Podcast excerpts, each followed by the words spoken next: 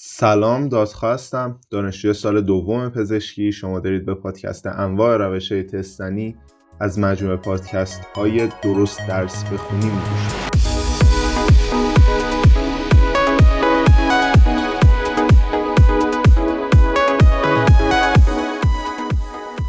توی این پادکست میخوام سه روش کاربردی و مفید تستنی رو براتون توضیح بدم.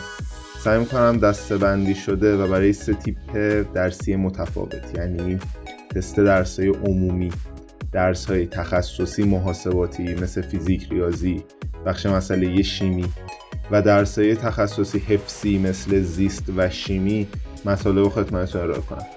خودتون شاید تجربه کرده باشید، ولی پیشنهاد میکنم تا آخر گوش بدید.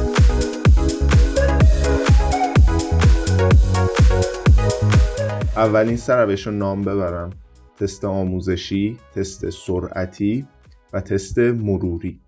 من قبلش تکنیک تست پوشش زدن رو براتون توضیح بدم، بعد بریم سراغ اصل مطلب. با این مثالم شروع میکنم. مثلا توی زیست دهم فصل اولش که مربوط به زیست شناسیه، نود تا تست داره. خب شما وقتی متن کتابو دقیق خوندید، بعد برید خب سراغ تستش دیگه. ولی مثلا با توجه به برنامه‌تون بیشتر از یه ساعت برای تستش وقت ندارید. خب کاری که اکثر بچه‌ها میکنن اینه که خیال میکنن نود تا رو میتونن تو نیم ساعت بزنن و از تست شماره یک شروع میکنن. وقتی یه ساعتشون تموم میشه میبینن تازه چهل و پنج تا تست رو جواب دادن و بررسی کردن. چهل و پنج تا دیگه که مربوط به گفتارهای آخر میشه رو حتی نگاه هم نکردن. این حالت برای خیلیامون پیش اومده. اگه کتاب تستتون رو نگاه کنید میبینید اکثرا صفحه اول هر فصل سیاه چرکه از بس با حوصله و دقت تستاشو جواب دادین. ولی تستای آخر سفیده و این نکته هم هست که خیلی از مطالب مهم مخصوصا توی زیست آخرای هر فصله و توی گفتارهای دو و سه گفته شد. خب راهکار این مشکل زدن تست به صورت پوششیه. همونطور که از اسمش پیداست، شما باید جوری تست بزنید که همه مطالب رو پوشش بده. اول باید بدونید سرعت تست زدنتون چقدره توی هر درس. اگه بخواید میتونم توی یه پادکست دیگه روش‌های خود ارزیابی یا به اصطلاح تحلیل بازخورد رو براتون آموزش بدم. خب مثلا من توی همین زیست سی تا تست رو با بررسی جوابشون توی یه ساعت میتونم جواب بدم. حجم تست تستامم که نود تا بود. خب من میام ضریب سه رو انتخاب میکنم و تستا رو سه تا در میون جواب میدم دیگه. به این صورت که اول تست شماره سه، بعد شش، بعد نه و الی آخر که وقتی به تست شماره نود میرسم در از سی تا تست جواب دادم، ولی کل مطلب رو پوشش داده.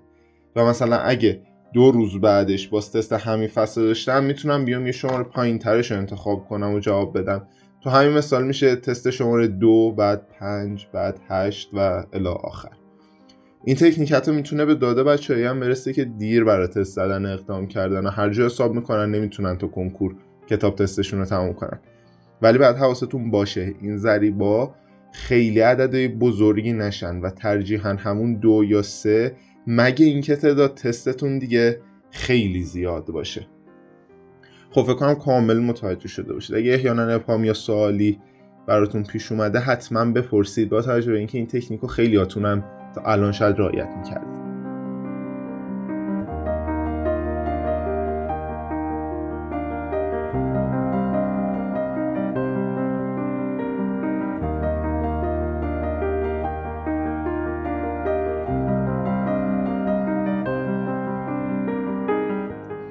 خب بریم سراغ اصل موضوع. اول از تست‌های آموزشی دروس حفظی اختصاصی شروع میکنم و مثالمو برای درس زیست میزنم دیگه. خودتون به شیمی هم تعمیمش بدید. تو تست آموزشی برای ما زمان و درصد اصلا مهم نیست و صرف هم قصد داریم با سبک سوالات مربوط به هر مبحث آشنا بشیم. خب حالا به چه صورت باید این کارو بکنیم؟ اول باید یه ضریب مناسب پیدا کنیم. تأکید میکنم تست آموزشی باید به صورت پوششی و یک دور زده بشه، یعنی شما نباید همه تست‌های مربوط به مبحث مورد نظرتون رو آموزشی بزنید. خب مثلا تو فصل چهار زیست دهم گفتار اولش که مربوط به آناتومی قلب و فیزیولوژی قلب میشه، کتاب تستتون دویست تا تست داره مثلا و شما تست‌های شماره فرد رو قصد دارید آموزشی بزنید. وقتی تست شماره یک رو خوندید و جواب دادید، بدون توجه به پاسخنامه کتاب تستتون باید برید توی متن کتاب درسی جواب سوال رو پیدا کنید و وقتی پیدا کردید بیاین با پاسخنامه کلیدی کتاب چک کنید، بعد برید سراغ تست بعدی. بازم تکرار میکنم، باید برید و جواب تست رو توی کتاب درسی پیدا کنید. خب این کار چه فایده ای داره؟ مهمترین و اصلی ترین فایده این کار اینه که شما ناخودآگاه و بدون هیچ تلاش خاصی صفحه به صفحه کتاب درستون رو حفظ میشید و یه تسلط عجیب و غریب روی مطلب پیدا میکنید. تو همین مثال که زدم فکرشو کنید، صد بار برید توی حدود نه صفحه کتاب که مربوط به گفتار اول هست دنبال جواب بگردید. ایرادی که اکثر بچه‌ها به این روش میگیرن اینه که این روش خیلی وقت گیره و جوابی که من میدم اینه. بله وقت گیره، ولی برای چند تا تست اول، چون هرچی جلوتر میرید دستتون میاد که کدوم مطلب کجای کتاب بوده، کدوم صفحه بعد دنبالش بگردید. البته من توصیه میکنم این تکنیک رو اول زیر نظره یه مشاوری که خودش به حجم مطالب هر درس مسلط و تسلط داره انجام بدید.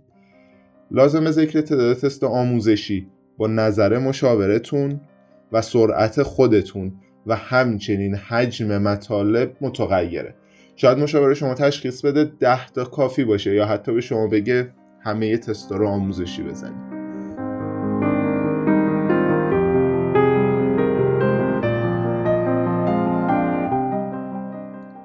دوم، تست سرعتی برای درس‌های حفظی تخصصی.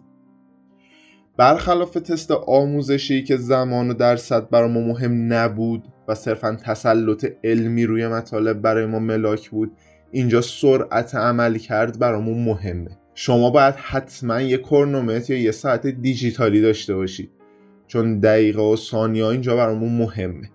خب اول تستایی که آموزشی نزدیم رو انتخاب میکنیم. تو مثال قبلمون تستای شماره زوج میشه دیگه. این تستا رو ده تا ده تا جدا میکنیم و سعی میکنیم توی ده دقیقه جوابشون بدیم که توی مثال ما میشه تستای شماره دو، چهار، شش تا بیست. شاید شما تو ده دقیقه همش رو جواب بدید که اگه جواب دادید برید سراغ بررسی جوابو، که اینجا اشکالی نداره دیگه، برید سراغ پاسخنامه و اگه کمتر از ده تا تونستید جواب بدید، اولین تعدادی که پاسخ دادید رو برید توی پاسخنامه بررسی کنید و بعد باقی مونده‌ها رو جزء ده تای بعدی حساب کنید و به همین صورت برید تا آخر و آخر سر یه درصدی بگیرید و توی برنامه‌تون یا گوشه کتابتون حتما بنویسید. این روش باعث میشه در دراز مدت ذهن شما به چارچوب بندی زمانی عادت کنه و توی آزمون‌ها و کنکور خیلی بهتر و راحت‌تر بتونید تکنیک‌های مدیریت زمان و سیو زمان رو رعایت کنید. این تکنیک‌ها هم توی پادکست دیگه مفصل براتون میگم و البته سرعتتون هم تو دراز مدت افزایش میده.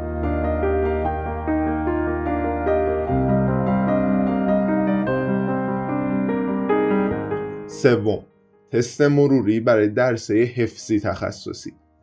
وقتی شما دارید تست آموزشی میزنید باید سعی کنید تستایی که مطالب جدید و قابل توجهی دارن و همینطور تستایی که حجم زیادی از مطالب رو پوشش میدن با یه علامت خاص از بقیه تست رو جدا کنید. همینطور که موقع زدن تستای سرعتی باید غلط و نزده هاتون رو علامت بزنید. آخر هفته یا چند روز قبل آزمون، بازم تکرار میکنم، بستگی به نظر مشاورتون داره. شما تستایی که علامت گذاری شدن یه بار دیگه باید جواب بدید. اگه باز تست یا غلط جواب دادید یا ایرادی داشتید حتما بازم علامتش بزنید و جواب توی کتاب یا پاسخنامه پیدا کنید و دقیق مطالعهش کنید. اگه بازم حس کردید فراموش میکنید حتما حتما نوت برداری و خلاصه برداری کنید.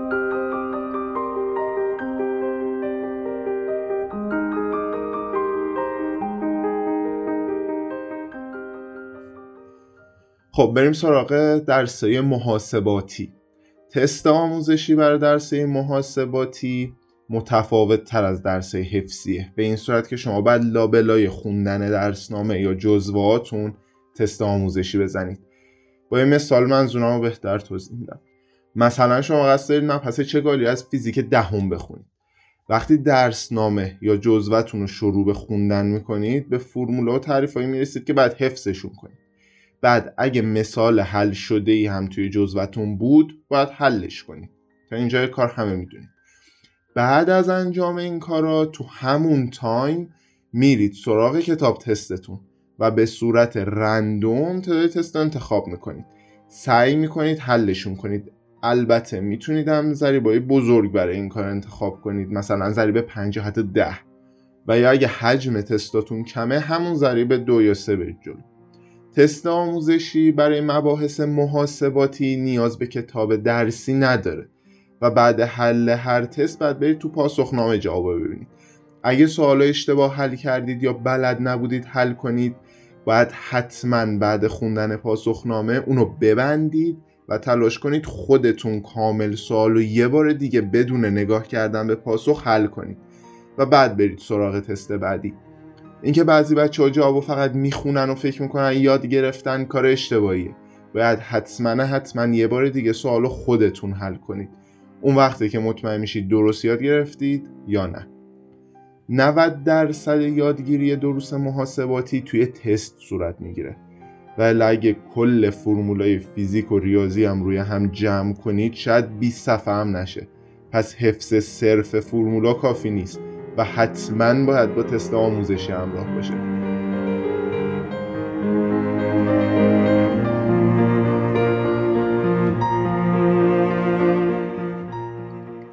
تست سرعتی برای درس محاسباتی تفاوت چندانی با دروس حفظی نداره و همون روشی که توضیح داده شد باید عمل کنید.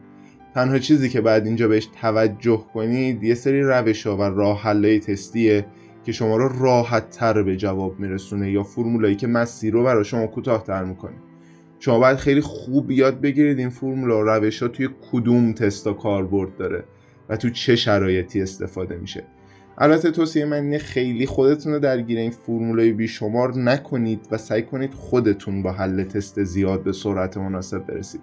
چون خیلی از این روش‌های میانبر فقط تو سوالای خاص کاربرد دارن و چرا اصلا تو کنکور هیچ اهمیتی نداشته باشه. برای تست مروری تو درس محاسباتی باید تمرکزتون رو تستایی باشه که غلط حل کردید و مراقب باشید هیچ تستی رو تا وقتی خوب یاد نگرفتید رهاش نکنید.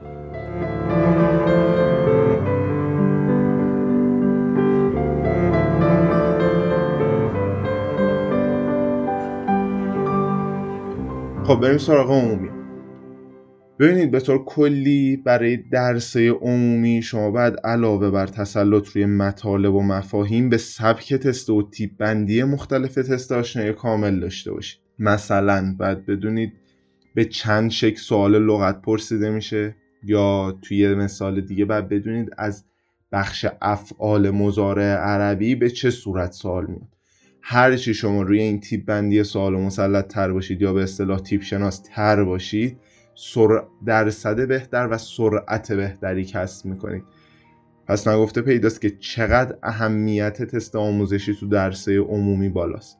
خب سوال پیش میاد که آیا باید مثل درس تخصصی تست آموزشی بزنیم؟ جواب من منفیه. یه راهکار خیلی تاثیرگذارتر برای درس عمومی وجود داره و اونم اینه که شما نیاز نیست به تست آموزشی دروس عمومی جواب بدید. آره درست شنیدید، نیاز نیست که جوابشون بدید. فقط صورت سوالو بخونید. تاکید میکنم توی تست آموزشی درس عمومی. بذارید بیشتر با این مثال توضیح بدم. مثلا شما درس پنج دینی دهمو میخواین مطالعه کنید که در مورد برزخ و وقایع بعد مرگ و اینجور چیزاست. وقتی مطالعه متن کتابتون تموم شد بعد برید داخل کتاب تستتون و به صورت پوششی فقط صورت سوالا رو بخونید، در حدی که فقط بدونید از مطلبی که خوندید به چه صورت قرار سوال بیاد و اگه نیازه بازم برید سراغ متن درسی دقیق‌تر بخونید. بعد از تموم شدن این فرایند با یه فاصله حداقل یه روزه برید سراغ تست سرعتی. زمان بگیرید همه سوالا رو با روش سرعتی جواب بدید. حتی اونایی که موقع آموزشی زدن خونده بودینشون هم دوباره جواب بدید. برای تست مروری هم لازمه غلط نزدهاتون رو حل کنید و البته خلاصه نویسی فراموش نشه.